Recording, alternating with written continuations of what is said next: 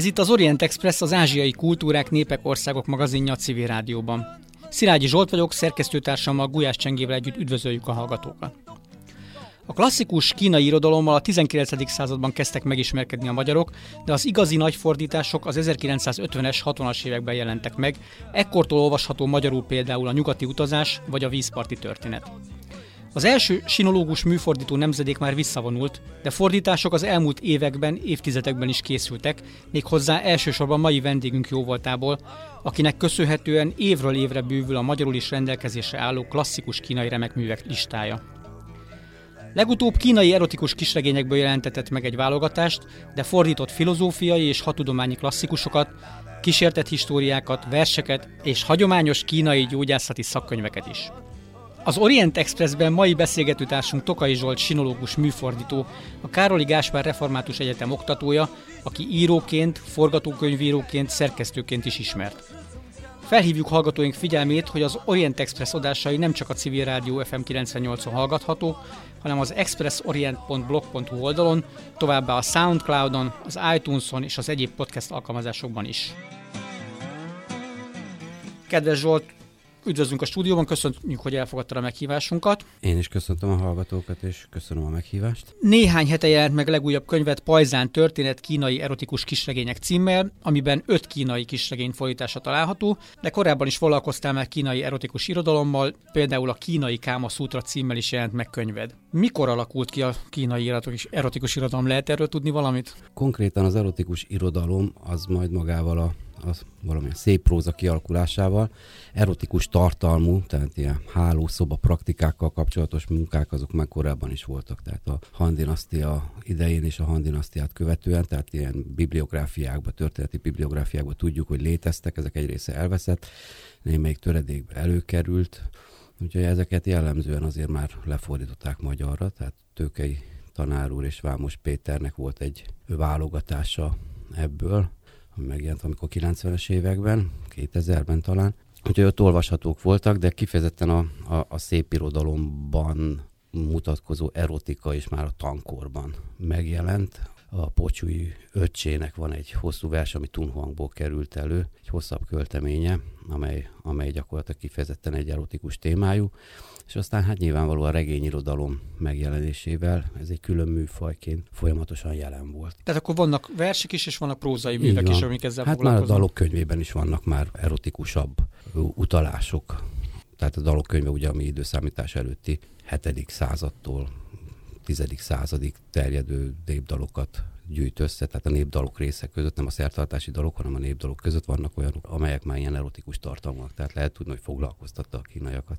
És akkor mondjuk a hangkorban már megjelenik, és a tankor, amelyik az egyik ilyen fénykor a kínai kultúrának, akkor ez is így A tank, tankorban már, már, már nyilvánvalóan, tehát akkor, akkor jelennek meg azok a kifejezések mondjuk a kínai ö, lexikában, amelyek később, ugye ezek azok a csúnya pejoratív szavak, akár írás egy formájában, és amelyek később aztán azok alapfunkciókat töltenek be, tehát ilyen alapkifejezéseivé válnak ennek a tehát mondjuk a genitáliák megnevezése, vagy, a, vagy magának a koitusznak a leírására használt írásjegyek, azok a tankorban jelennek meg. És akkor később ezeknek, hát hogy az erotikus tartalom mellett mondjuk jellemzően ilyen negatív tartalma is van? Tehát mondjuk áronkodásként használnak ilyeneket például, hogy a magyarban? Nem, nem kifejezetten, de, de, de ezek már nem költői kifejezések. Uh-huh. Tehát, hogy vannak metaforákat is használnak természetesen ezekre a, a dolgokra, de, de itt ezek konkrétan azt jelentik, és semmi mást. Tehát mondjuk fordítás során is ugye, amikor az ember különböző stílusokat választ, hogy most akkor hogyan fordítsa le, akkor mikor regisztert keressük, hogy mégis mi az a stílus érték, amiben megszólaljon magyarul, akkor, akkor kárpironkodni. Tehát, hogyha ott azt használja, és semmilyen más jelentése nincsen, akkor azt használjuk, amit, amit magyarul is megszoktunk. Ilyen értelemben könnyű ezt, vagy nehéz magyarra fordítani? Mennyire jellemző a széles tárház mondjuk így a két nyelvben ezekre a megint? Könnyű, tehát a, a, a, kínai, a kínai regényeket mondjuk a klasszikus kínai szövegekhez képest, tehát mondjuk az ókori vagy a csinkor előtti szövegekhez képest könnyű fordítani, tehát ez egy beszélt nyelvhez közelítő, ez úgynevezett pályhua, tiszta beszélt beszédet jelent, tehát hogy ezen a tiszta nyelven írták, ami, ami viszonylag könnyebb könnyebben fordítható, illetve hát regények esetében mindig úgy van, hogy, hogy az első pár fejezet az, az talán nehezebb, de aztán végül is minden írónak elfogy a repertoárja. Tehát, hogy, vagy a legtöbb írónak, különösen azt, ha nem nagy tehetségű írókról van szó, akkor, akkor végül is az ember ráér ez a nyelvére, a lexikájára, és onnan már folyamatosan lehet ö, fennakadások nélkül fordítani. Szóval, hogyha az ember beleolvassa abban az, annak az írónak abban a munkájában, hát akkor igen, a vége tehát, felé... hogyha megtanulja az ember a nyelvét, akkor Uh-huh.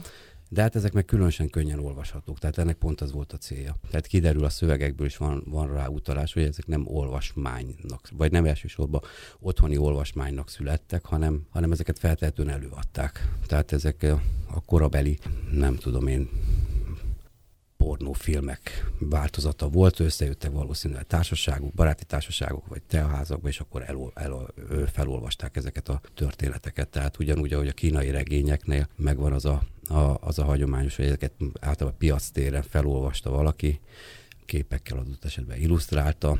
Ugye ezért van benne az a sok verses betét ismétlés, tehát a közönséget összetoborozondó, elmondja, hogy eddig mi történt, elmondja, hogy mi fog következni.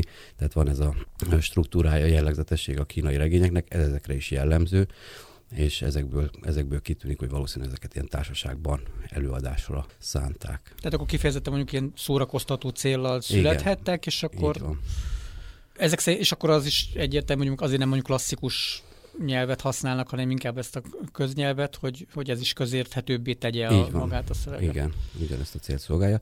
Illetve az egyik a, a válogatásban szereplő legelső darab, az, az talán a leghíresebb, mint közül, ő, az még klasszikus kínai nyelven van. Tehát Venyenben íródott, ahol a, amiben a hivatalos konfúciánus alapú értelmiség is kommunikált és írt, és ebben születtek az eszék, ebben születtek a, a hivatalos dokumentumok, tehát eb, ezen a nyelven született meg, tehát ő kivétel ebből a, fa, Ebből a szempontból. ebből a szempontból igen. És vajon a, a szerzője miatt, mert hogy a, a szerző esetleg Hát a szerzőikről semmit, Semmit nem nem lehet tudni. Alapvetően a kínai regények szerzősége egy nagyon kényes és nehéz probléma meghatározni, ugyanis a régi Kínában a regény nem számított szép irodalmi műfajnak, nem számított azon irodalmi műfajok körébe, amelyek támogatásra, megőrzésre, értékelésre, bármire méltók lennének. Ez kifejezetten szórakoztató cél, tehát a legnagyobb kínai regények sem élveztek hivatalos megbecsülést, tehát nem tartoztak az irodalom körében.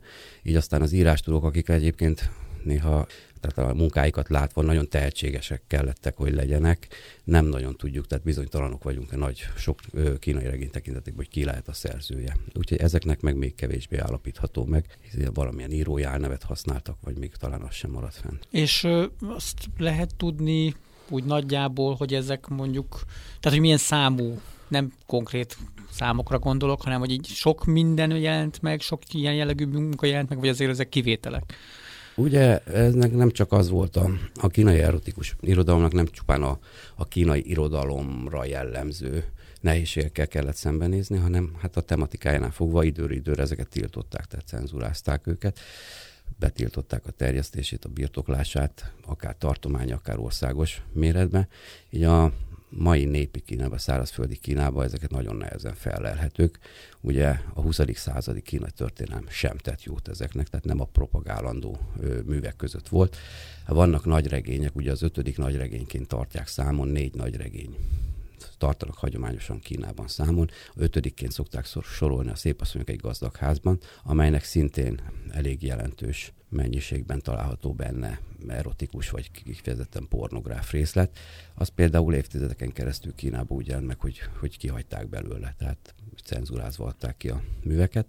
És a tájvaniak egy 5-8 évvel ezelőtt neki durálták magukat és összegyűjtötték. Nagyon sokat ezek közül Japánban leltek fel. Ugye a Kína és Japán kulturális kapcsolatok jelentősek voltak így a középkorban, a koraújkorban, és Japánban nagyon sok átkerült ezek közül, és ott magángyűjteményekbe, könyvtárakban sikerült összeszedni, és három vaskos, vaskos kötetbe adták közé a tajvaniak ezeket a kínai erotikus vagy pornográf műveket, és amelyen a száz darabot sikerült uh-huh. cím szerint azonosítaniuk, és ebből hát 69-et tettek közé a műbe, uh-huh. tehát ebben, és gyakorlatilag a válogatást is ebből ez alapján készítettem el. Igen, ezt kérdeztem volna, hogy, hon, hogy honnan. Tehát egy uh-huh. közel, közel, közel 70 van, amiben vannak ugye ilyen hosszabb versek, ilyen egész, vagy ilyen szexuál praktikai kézikönyvektől kezdve egészen mondjuk így a regényekig. Tehát akkor van egy ilyen kámaszútra jellegű dolog? Ahol Ö, igen, igen, ahol igen. útmutatást és javaslatokat adnak, és vannak olyanok, amik a szaftos részletekben jobban elmerülnek. És akkor ezek szerint, hát igazából ez a száz körüli szám az azért ez egy kevés, keveset jelent. Vagy... Hát ennyit, e, ennyit. Ugye ezeknek a címét is, hát ez sincs meg, mint jelenleges, ezeket is mondjuk ilyen, ilyen indexekről sikerült összeszedni, tehát a körülbelül cenzúrás, cenzúrák listáiról, hogy melyek lehettek azok, vagy leírás alapján ugye mindig van, hogy, hogy miért tiltották be, és akkor a tartalma miatt, mert buja, vagy uh-huh. kéjelgő, vagy a rossz erkölcsöt uh-huh. propagáló mű, és akkor ezekről lehetett tudni, illetve utalások vannak más művekben róla, hogy mikor létezhettek ezek. És akkor a korábbi korszakokban is nagyjából e- ezek miatt tették tiltólistára őket, mert mondjuk a 20. századi kínai történetről tudjuk, ugyan, hogy... Ugyan, ugyanezért ezzel a szemérmes a Ming és a Qing dinasztiáján is időre időre felbukkant egy-egy, egy-egy nagyon erkölcsös uralkodó, vagy, vagy tartományi előjáró, aki, aki ezeket nem propagálta. És akkor ezek szerint ezek maradtak is talán, ha, ha ami megmaradt, az esetleg maradt a köznép szintjén, mondjuk így, véletlenül itt ott valahol fel, felmaradtak, esetleg elmenték, elmenekítették véletlenül Japánba, Igen. és akkor ennyi. Igen. Ennyi, ennyi van a birtokunkban. Miért ezt az öt, ötöt választottad most? Hát ugye ezek között vannak egészen nagy terjedelmű regények, tehát vannak 100-120 fejezetes regények is, úgyhogy az talán kevésbé lett volna érdekes egy olyanba belevágni, meg nem is olyan jelentős. Tehát, és akkor direkt úgy válogattam össze, hogy vannak ezek a kifejezetten kis regények, amelyek így is 10-20 fejezetek, de de, de mégiscsak kisregénynek számítanak a, a nagy kínai regények, az, amit megszoktunk, tehát a magyarul is a vízparti történet három kötetbe olvasható, a nyugati utazás is két vaskos kötet, tehát ezek azért nem ilyen több száz oldalas ö, regények, és akkor úgy gondoltam, hogy egy kort mutatok be, hogy az 1600-as évektől egészen az 1900-as évek elejéig, hiszen az utolsó regény ebben a, ebben a sorozatban már a már a császárkor követően, tehát 1912 után született, nem tudjuk pontosan mikor, de ugyanazon a regény nyelven, mint, mint a korábbiak, tehát már még, még nem ad modern kínai ö, szépirodalmi nyelven, ami, a, ami majd 19 után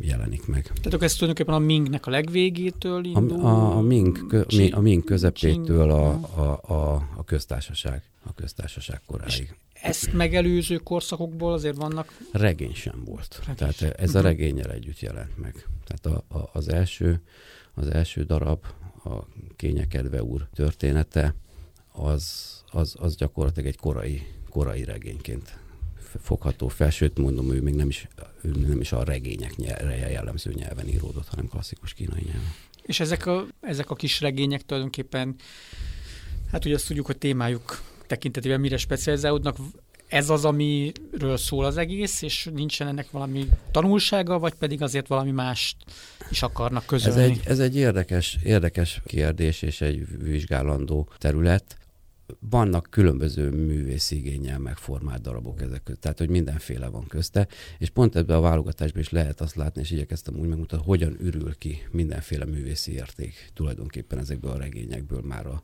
már a 19. század, 20. század végére. Tehát ott már a szintiszta pornográfia uh-huh. a cél. Kezdetben volt. Tehát az első az egy ilyen pseudohisztori. Tehát ugye a, arról szól, hogy volt a Kína egyetlen császárnője, Wu Zetian, aki aki egy pár évig uralkodott, megszakítva a Tang dinasztia hagyományát, és egy pár évig saját dinasztiát is létrehozott, kevésbé ismert része a kínai történelemnek így általánosan, és ő megváltoztatta az uralkodási korszak nevét erre a, a hát a kényem kedvemre, tehát a zsúi volt az uralkodási korszaknak és ez a történet arról szól, hogy miért.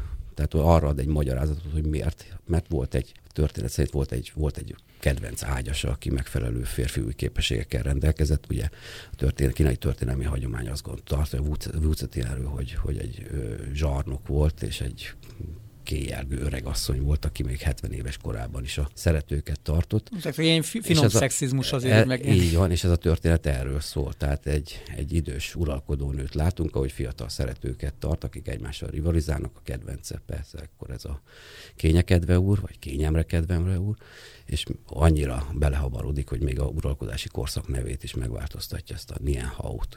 Tehát akkor tulajdonképpen megbélyegezték szegényt így az, utó, így az így utókor. Aha. Igen, tehát hogy, hogy ez egy ilyen, ilyen formában még érdekes és izgalmas dolog. A későbbiekben is van az, hogy, hogy duhaj és, és kicsapongó léha fiatalkor után, ahogy leírja részletesen természetesen, hogy történik a főszereplőnek, megtér például buddhistává lesz, vagy taoistává lesz, és akkor ilyen formában elvonul, vagy, vagy valami történik vele. Tehát van, van egyfajta fejlődésregény jellege. Tehát például Miklós Pál például a, egy kiváló tanulmányt írt a, a szerelmi a szőnyegéhez, ott például fejlődésregénynek minősíti azt a művet, tehát egy értékes és irodalmilag is értékelhető és értéket képviselő munkának minősíti. Hát az, hogy ezek fejlődésregények lennének, nem tudom. Tehát ez egy ilyen sztereotíp befejezése tulajdonképpen a kínai történeteknek, hogy valahogy le kell zárni, és akkor buddhistává lesz. Tehát ezeknek a második részében, tehát a gyűjtemény utolsó két darabjában semmilyen nem tapasztalható. Tehát ott, ott, ott, nyers, ott, ott, már nem, ott már nem is foglalkoznak ezzel.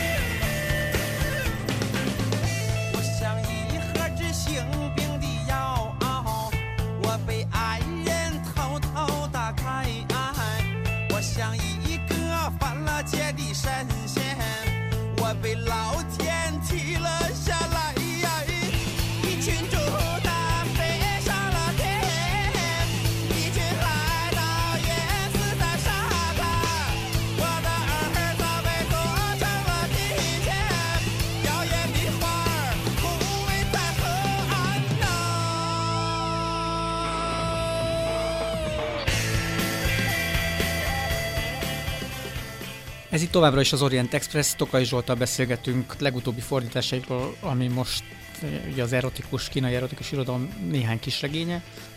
Eddig beszélgettünk a regényekről, most beszélgessünk a té- témájukról egy kicsit így finom, finomabban, tehát inkább arról, hogy hogy, hogy hogy jelenik meg ez a téma a, a kínai hétköznapokban. Tudunk erről valamit, hogy ezek a konfúciánus kínaiak, ezek mennyire voltak szemérmesek, vagy mennyire volt fontos a szexualitás ebben a kultúrában? Akkor és mi a helyzet most? Ugye érdekes módon a, a, a konfucianizmus teljesen elhanyagolja, vagy figyelmen kívül hagyja ezt a témát. Tehát a nemiséggel kapcsolatos bármilyen mm, megnyilvánulás hiányzik a, a konfuciánus tanításokból. Tehát, hogy, hogy úgy gondolnánk, hogy mit tiltotta a paráználkodást, vagy a bujaságot, vagy a kéjelgést, egyáltalán nem. nem. Nem az, hogy nem tiltja, nem is foglalkozik vele, tehát nem érinti. És ilyen formában ugye a, a taoizmus, a filozófiai taoizmus, mikor hangkorba átvált egyfajta ilyen vallási színezetet is kap, a halhatatlanság keresés és egészségmegőrző praktikákat. Tulajdonképpen az arról szól, hogy a konfucianizmus által üresen hagyott részeket, ami a társadalmat érdekelni, abba így benyomult a taoizmus, és a saját világnézetét, azt a filozófiai taoizmusból átörökített világnézetet azzal töltötte ki tulajdonképpen, így lett a démonűzés, ugye a sírhelyek kiválasztása, a szerencsés napok, a jóslás praktikák, és például az orvoslás is sok szempontból e, ebbe a tárgykörbe tartozott, és a szexualitás és az erotika szintén a, az orvoslással rokon műfajként jelenik meg. Tehát a, a taoista tanítások hatására a, szexualitás az gyakorlatilag az egészség megőrzés egyik formájává vált. Tehát a szexuális praktikák által lehet meghosszabbítani tulajdonképpen az életet, vagy biztosítani az egészséget, tehát volt egy ilyen irányzata is, és ebből nőtt ki. És ezért aztán azt tapasztaljuk a, a kín, későbbi is az erotikus szövegekben, erotikus irodalomban, hogy nagyon erős a, a taoista hatás és a, a hát a yin yanggal vagyó magyarázás, a tyínek az áram, elapad a tyíje valamikor, aki túlhajszolja magát a hálószoba művészetek gyakorlásában, vagy nem is feltétlenül művészetek, ez akkor például a hagyományos kínai orvoslásnak a, a lexikájával dolgozik tulajdonképpen a szerző, amikor ezeket a egészségügyi folyamatokat leírja, mondjuk egy ilyen leépülést, vagy például, vagy például olyan dolgot, hogy hogyan lehet növelni a, a, a férfi erőt, a, a jangot, tehát tulajdonképpen, mert hát semmit nem találtunk ki. Tehát ha elolvasok ezeket a kis regényeket, rájövünk, hogy a 20. századi szexualitás vagy pornográfia semmit nem talált ki, tehát őt már Ja, mert minden már csak ismét. Ilyen nap alatt. Már. Olyan afrodiziákumok voltak tabletta formában, hogy mi tudjuk képzelni a hatásait. Hát nyilván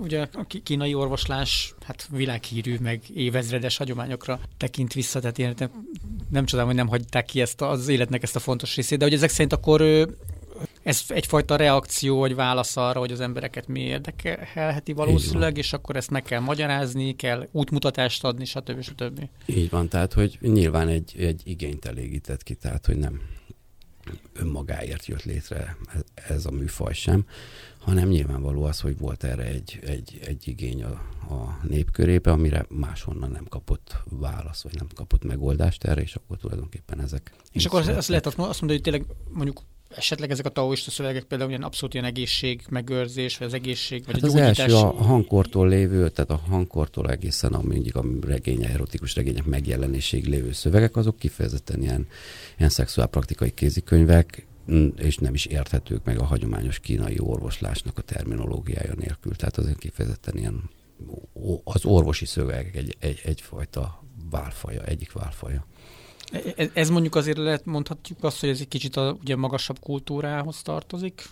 kevésbé, vagy kevésbé szólt a hétköznapi emberhez, vagy pedig... Nem, nem, nem, nem foglalkoztak. Hivatalosan ez, ez nem volt számukra, de nyilvánvaló jelen volt. Tehát, hogy azt, fog, azt látjuk leírásokból, hogy a, a, a társadalom magasabb réteikben abszolút jelen volt a, a szexualitás, tehát ott voltak ezek a tavaszi képtekercsek, tavaszi képek, tehát tudjuk, hogy festményeket is ábrázoltak, tehát illusztrációk formájában is léteztek ezek, amelyek ugyanolyan a, a bujasságot, a kíváncsiságot kielégítendő egyfajta ilyen segédeszközként voltak használatos, és ugyanezeket betölthették az, az ilyen jellegű regények, de ennek nem beszéltek róla, tehát hivatalosan, tehát nem, például nem kanonizálták, ez azért sokat elmond ebből a történetből, ugye, hogy minden, ami fontos volt Kínában, az előbb-utóbb kanonizálásra került, a a konfuciánus művektől kezdve a taoistán át, a buddhistán keresztül a hat tudományos művekig, de akár részterületeknek is megszülettek majd a kánonjai, ezeket nem gyűjtötték össze. Tehát ezeket nem tartották egységesen számon, hiányoztak a bibliográfiákból, a könyvleírásokból, tehát nem igazán foglalkoztak ezzel.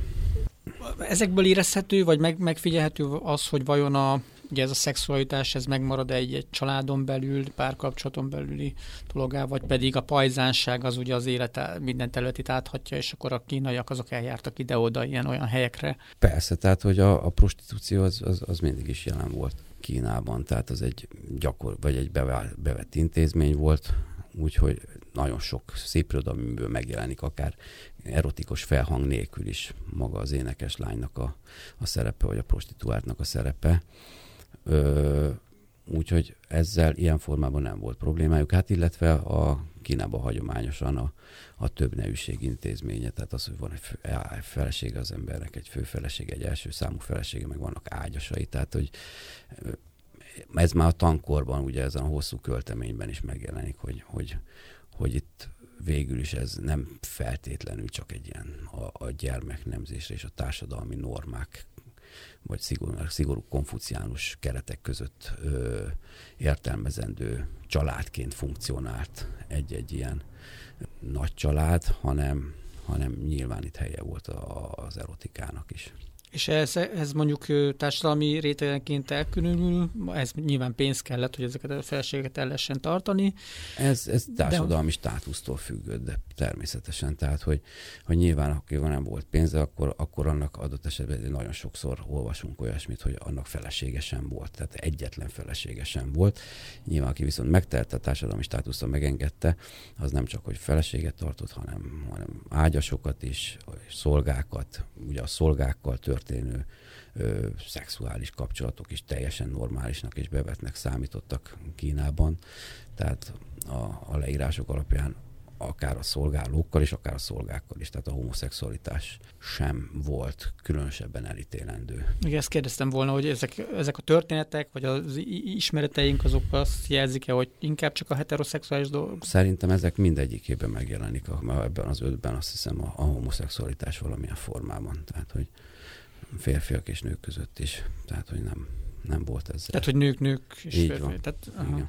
Akkor ez is egy ilyen tulajdonképpen általánosan elfogadott, vagy legalábbis nem is reklámozott, propagált, nyílt színe nem Tehát, hogy, hogy, hogy az formában hivatalosan nem tették, hogy mondjuk uh-huh. nem, nem fogadták el családként két uh-huh. összeköltöző, vagy két férfi, nem kötöttek házasságot, de, de nem volt különösebben elítélendő. Az irodalomon kívül más művészeti ágakat is ihletett az erotika, mint téma?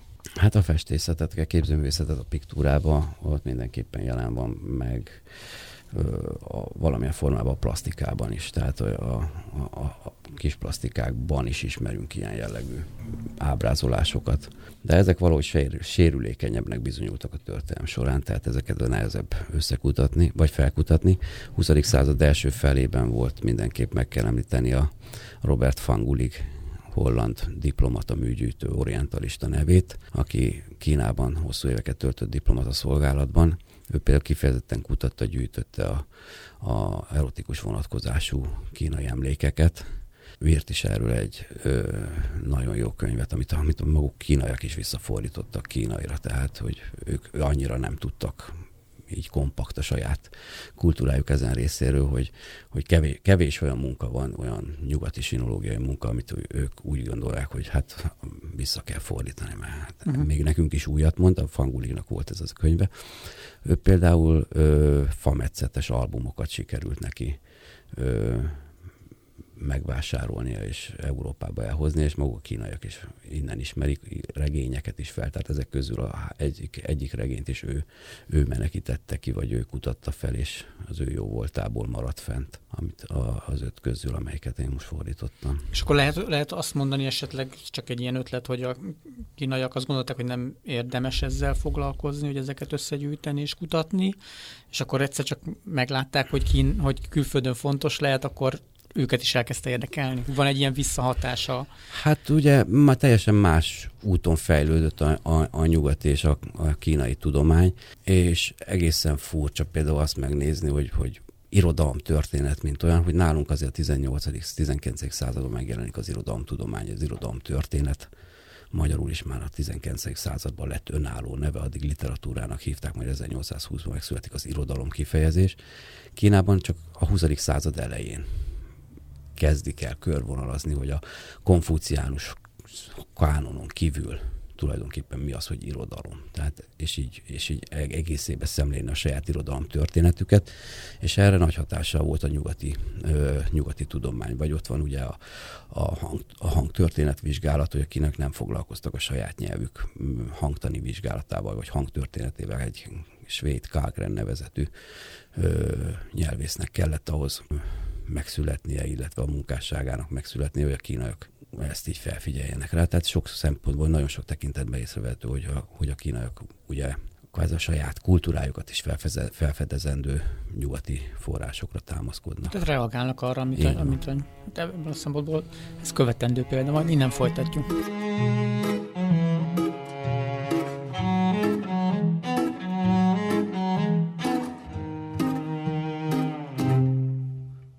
这个世界里寻找着你的梦想，你问我梦想在哪里？我还年轻，我还年轻。他们都说我们把理想都忘在，在那轻狂的日子里，我不哭泣，我不逃避。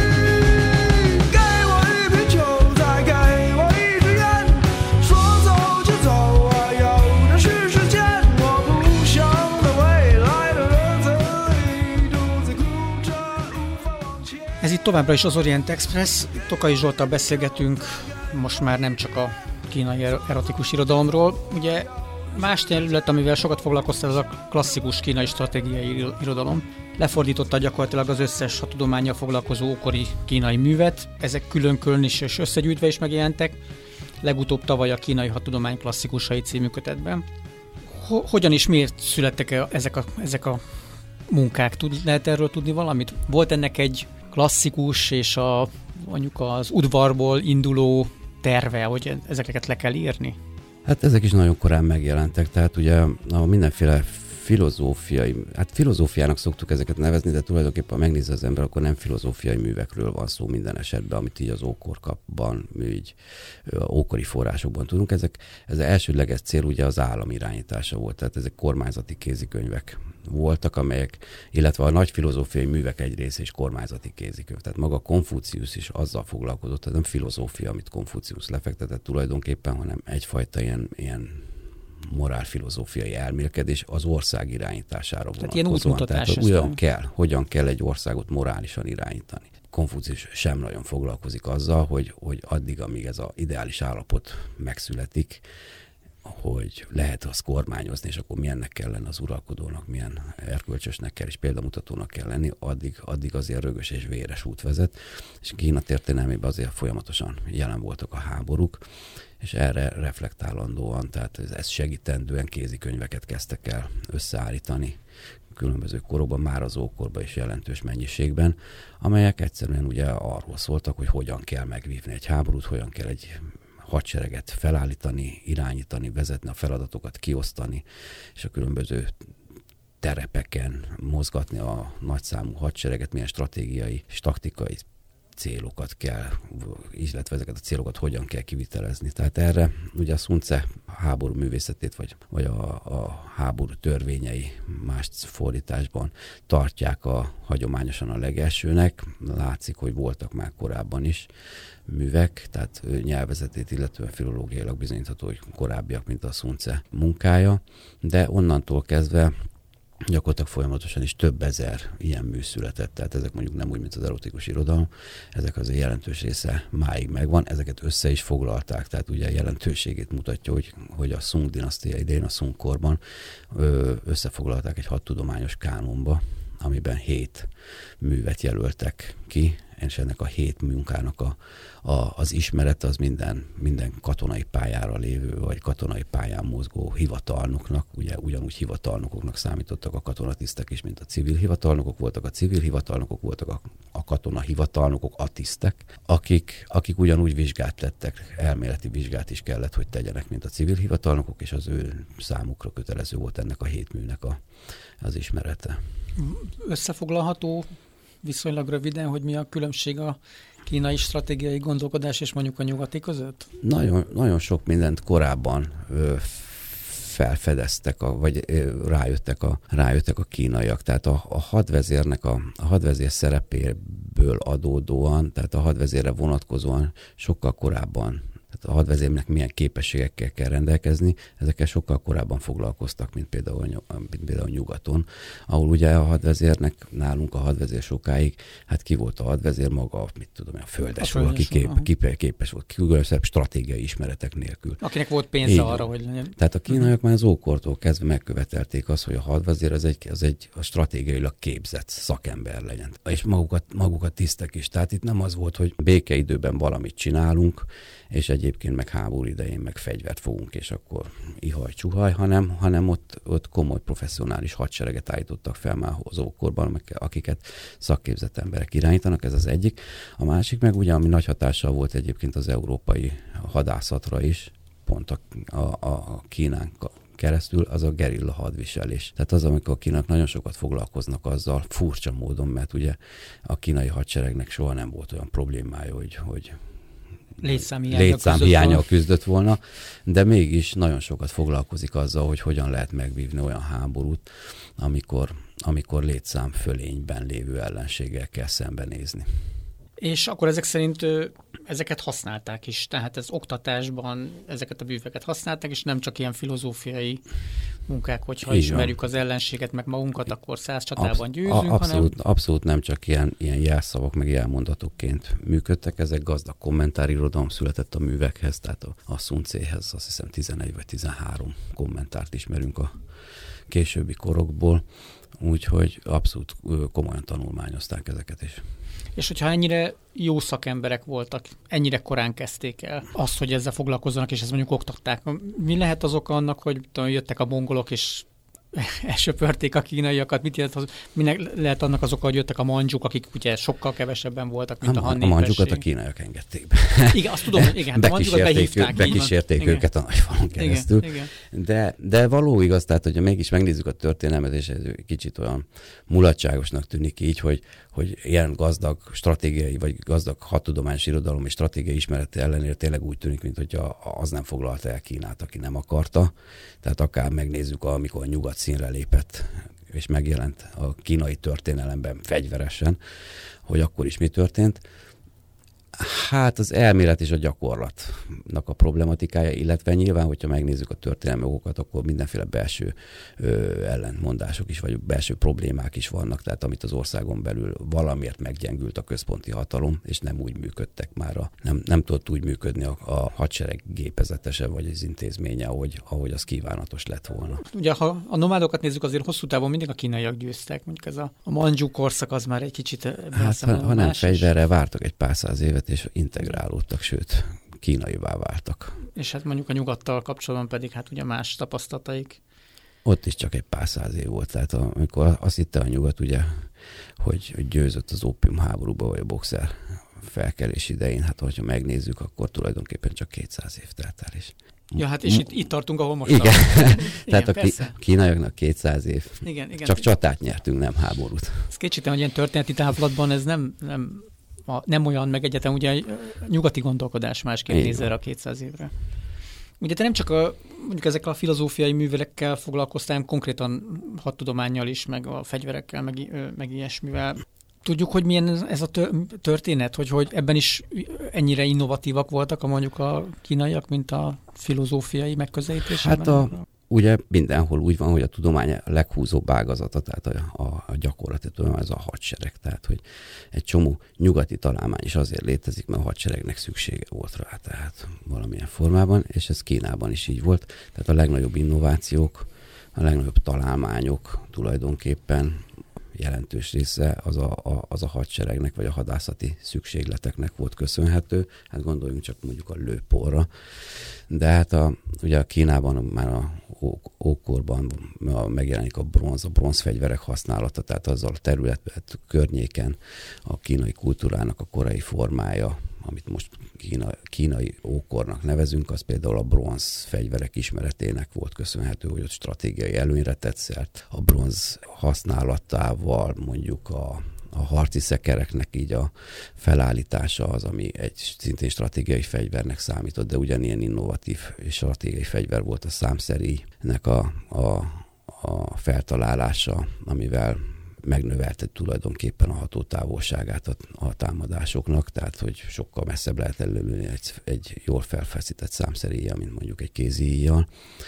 És ezek, tehát ugye amikor sokáig nem ültek például kínaiak lóra, tehát ez északi nomád hatására egyszer csak valamikor időszámítás szerint a negyedik század környékén rámerészkednek, ötödik, negyedik században egy ló hátra merészkednek, de ott is utána, miért ráültek, akkor pár száz év múlva felfedezik a kengyelt, tehát hogy, hogy még biztosabban üljenek rajta. Tehát, hogy mindent igyekeztek tovább fejleszteni, aztán középkorban megjelenik a lőpor, a tűzfegyverek, a Sung dinasztiától kezdődően, ami, ami megint ö, stratégiai előnyt biztosított számukra.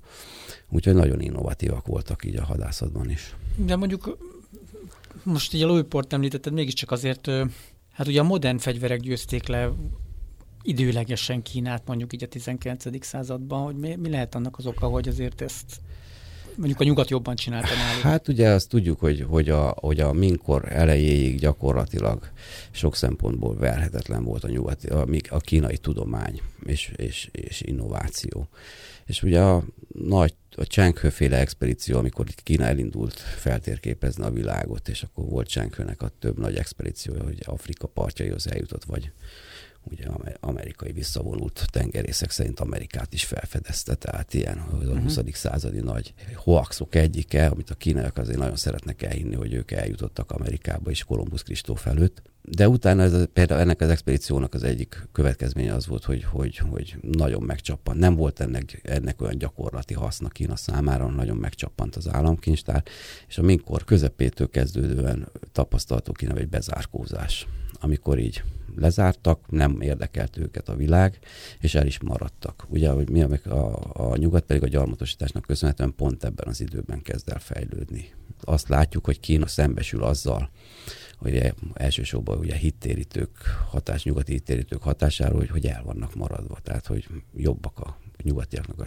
csillagászati ismeretei, a naptárkészítésű módszereik, a, sőt már fegyvereink is. Tehát ahogy a arab közvetítéssel mondjuk a lőpor eljutott Európába, a, a, már sokkal hatékonyabban használta fel a nyugat például az ágyúöntéshez. A, az ágyúöntés technológiája sokkal, sokkal jobb volt, mint mondjuk a kínaiak, és ezeket a kínaiak igyekeztek visszatanulni egy részét, de hát tulajdonképpen nem vettek részt sokáig a világ vérkeringésébe, tehát nem tartották olyan szorosan a kapcsolatot, és ez a fajta elmaradás aztán odáig vezetett, vezetett hogy ugye a, hát a mancsuk idején uh-huh. az ópiumháborúk történetét meg már ismerjük. Igen, de van egy ilyen narratíva Kínában, ha jól tudom, és most a nyugatnak is ezt azért meg kell tanulnia, hogy ugye ez, az, ez a korszak, amiről most beszéltél, ez a, az a rövid időszakok egyike, amikor Kína nem volt a, vez, a világ vezetője, Igen. és ezt megelőzően, és esetleg most is már ugye, most tulajdonképpen csak visszaáll a rendes rendszer. Az, az a gond, hogy előtte se volt a világvezető, tehát előtte nem Jó, volt hát... a világvezetője, azt tudjuk, ugye a történelmi ismeretünk kapcsán, hogy,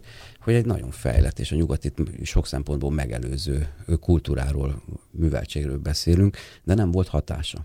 Hát Tehát, hogy akkor... láttuk a sejmet, az ókor óta tetszett, öltözködtek benne, meg ezt, azt, meg a porcelánt, meg mit tudom én, micsodát, de, de hatása, globális hatása Kínának nem volt ott helyben. Kelet-Ázsiára gyakorolt akár kulturális, akár politikai hatást, de, de, de globális hatása nem volt nyilvánvalóan. Mm. És amikor ugye a világ a gyarmatosítással kezd egyé válni. Tehát, hogy most már nem lehet elbújni, nincs már kontinens, ahol meghúzhatom magamat, és, és, és elmenekülhetek a, a modern világ elől.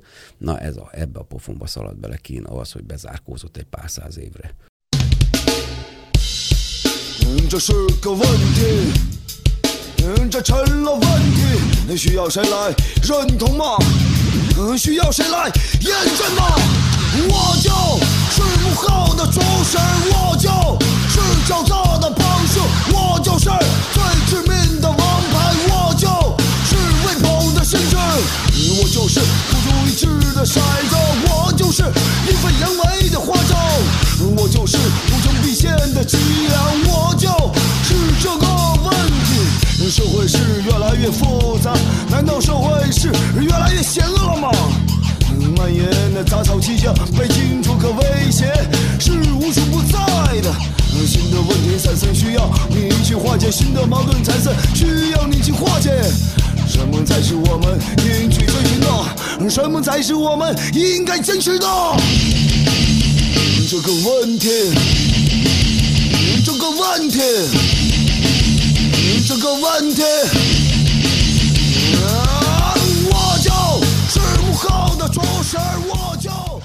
Ez itt továbbra is az Orient Express. Tokai Zsoltal beszélgettünk a kínai irodalom egy speciális területéről, most már a kicsit más területre is eljutottunk, a kínai stratégiai gondolkodásról is beszélgettünk pár szót. Amikor az adás előtt megkérdeztünk, hogy ki vagy mi az, akiről vagy amiről beszélni szeretnél, azt válaszoltad, hogy Ágner Lajosról mindenképpen szeretnél pár szót szólni, és szeretnéd, hogyha foglalkoznánk vele a műsorban. Ki volt ő tulajdonképpen, és mit kell róla tudni? Igen, hát Ágner Lajos most őt ugye nyilván sok más egyéb munkám mellett Ágner Lajos életét és munkásságát is kutatom immár második éve. Ágner Lajos 1878-ban született, és, és most április 30-án lesz 70 éve, hogy, hogy elhunyt. Hát én szeretem őt egyfajta protosinológusnak nevezni. Itt a nagy mestereinknek a szava, vagy a neve már Tőkei Ferenc, Csongó Barnabás neve már elhangzott a, a műsorban.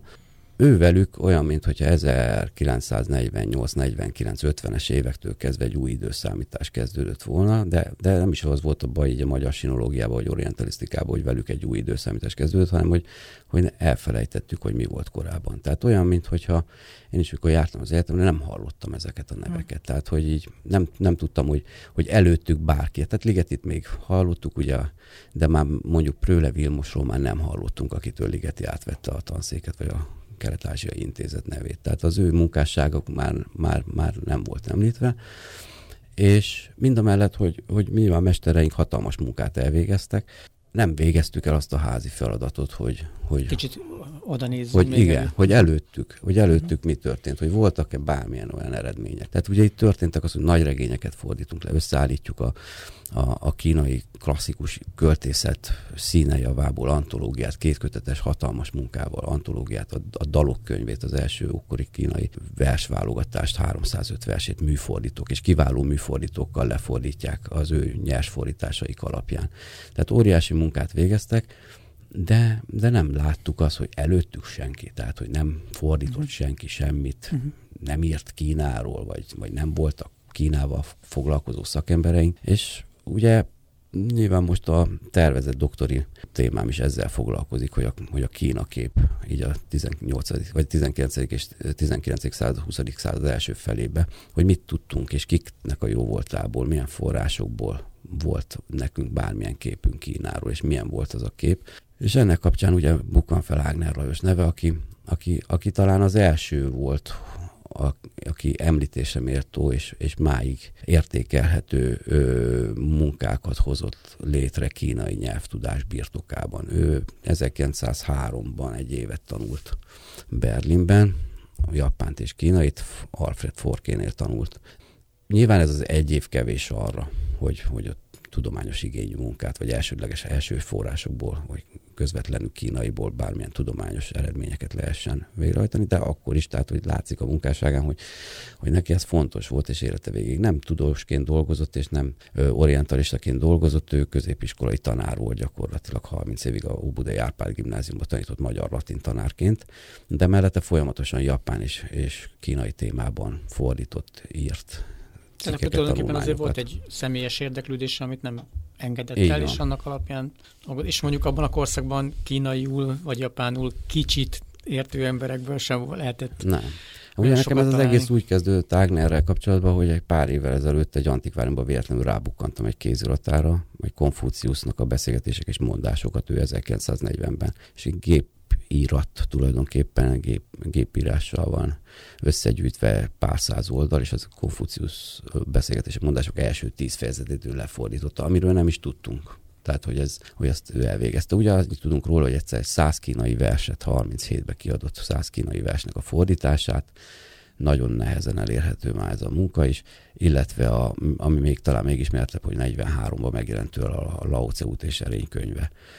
Ez volt a második magyar fordítása az út és erénykönyvének. Ezeket ő valószínűleg közvetítő nyelvből folytatta? Ö, ő mindig, mindig jelzi azt, hogy eredeti uh-huh. forrásból, és, és mindig is úgy beszélnek a fordításairól, hogy, hogy na végre valaki, aki eredetiből. Ugye az volt, hogy 29-30-ban valahogy megjelenik Kosztolányi kötete, és akkor 37-ben meg ő kihozza a Kosztolányinak a japán-kínai verseke, uh-huh. és akkor így lehet a, a könyvismertetőkben olvasni, mikor 37-ben is megjelenik, hogy szépek-szépek a Kosztolányi, na de végre, végre valaki elsődleges forrásból, tehát uh-huh. közvetlen kínaiból fordította nyilván mellé nézte. Tehát, hogy látszik a munkáiból, a kézirataiból, hogy alkalmanként többet, alaposabban látta ezeket a szövegeket, illetve igyekezett tényleg olyan forrásokat felkutatni, idegen nyelvű forrásokat is, amelyek megbízható közvetítőként szolgáltak. Tehát hogy sokszor az a baj a műfordításokkal nem is az, hogy közvetítő nyelvet használ, hanem az, hogy azok, azok nem jók most uh-huh. ő igyekezett, igyekezett tényleg, tehát ahhoz viszont már megvolt a tudományos felkészültség, hogy kiválassza a legjobb forrásokat. Tehát nem csak egy sima műkedvelőről van szó, hanem aki ezt nagyon komolyan is vette, és utána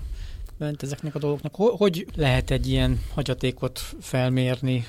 Hát, ki, kidobod a Facebookra, hogy mindenki, aki hallott Ágner Lajos Hát az... ugye én nekem csak első körben az volt a, az volt a célom, hogy ezt a, ezt a kéziratát szerettem volna közzétenni, tehát ezt a eddig ismeretlen lúnyű fordítását. Ehhez van egy vaskos tanulmánya is, tehát bevezetőt is írt.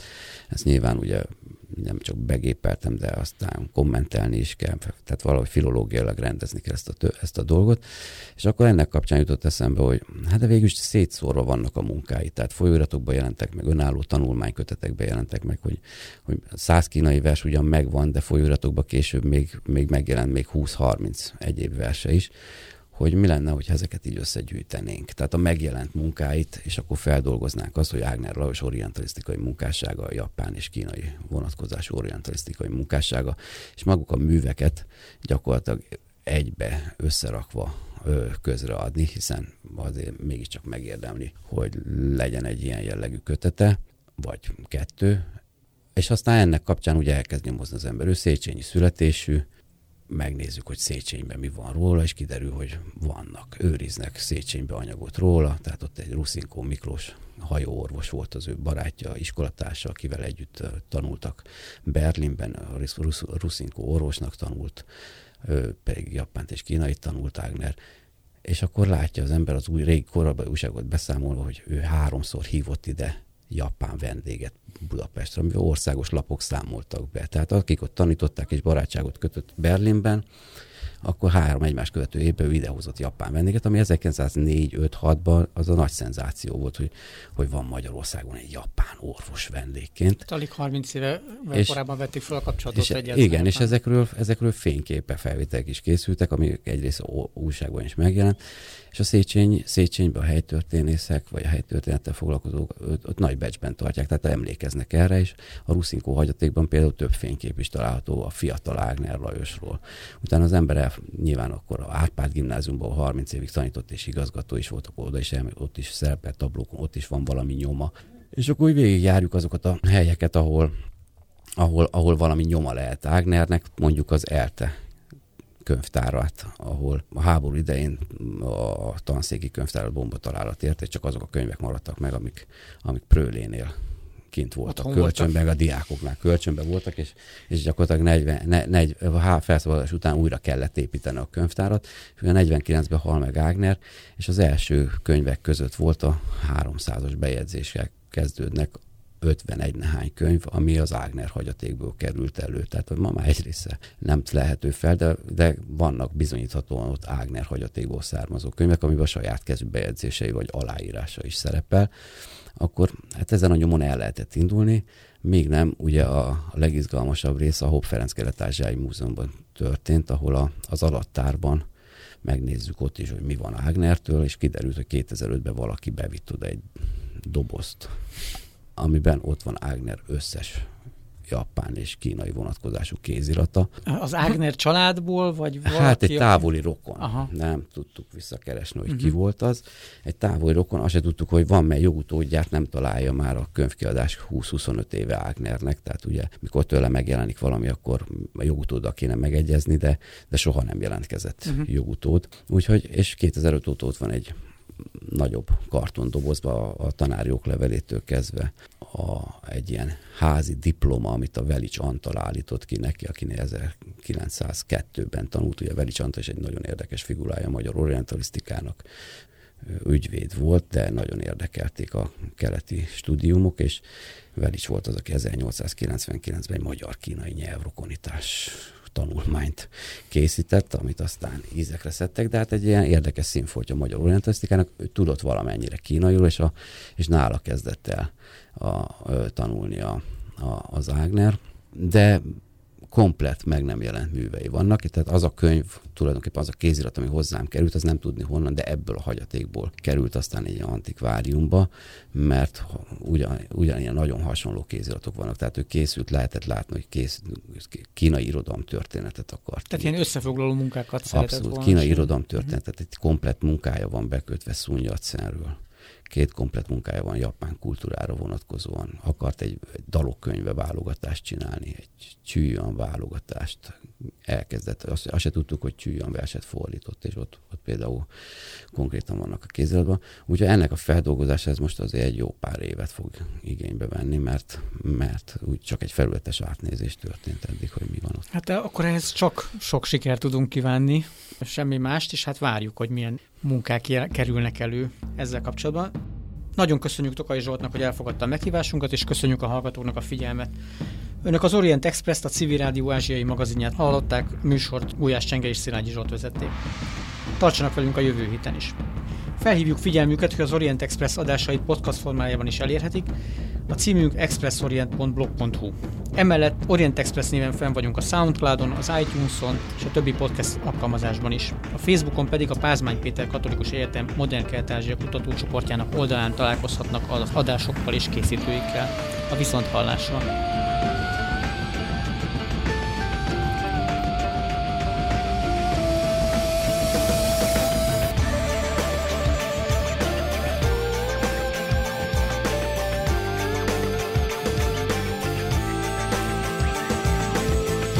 很有机会可能太等着，甚至装点了什么冷笑者，添加谁的理由如何？只敢跟我背上我的，我的全脚了的，却那颗兔子去觅一个，强不能测，谁是强者？谁在一头武林的资格？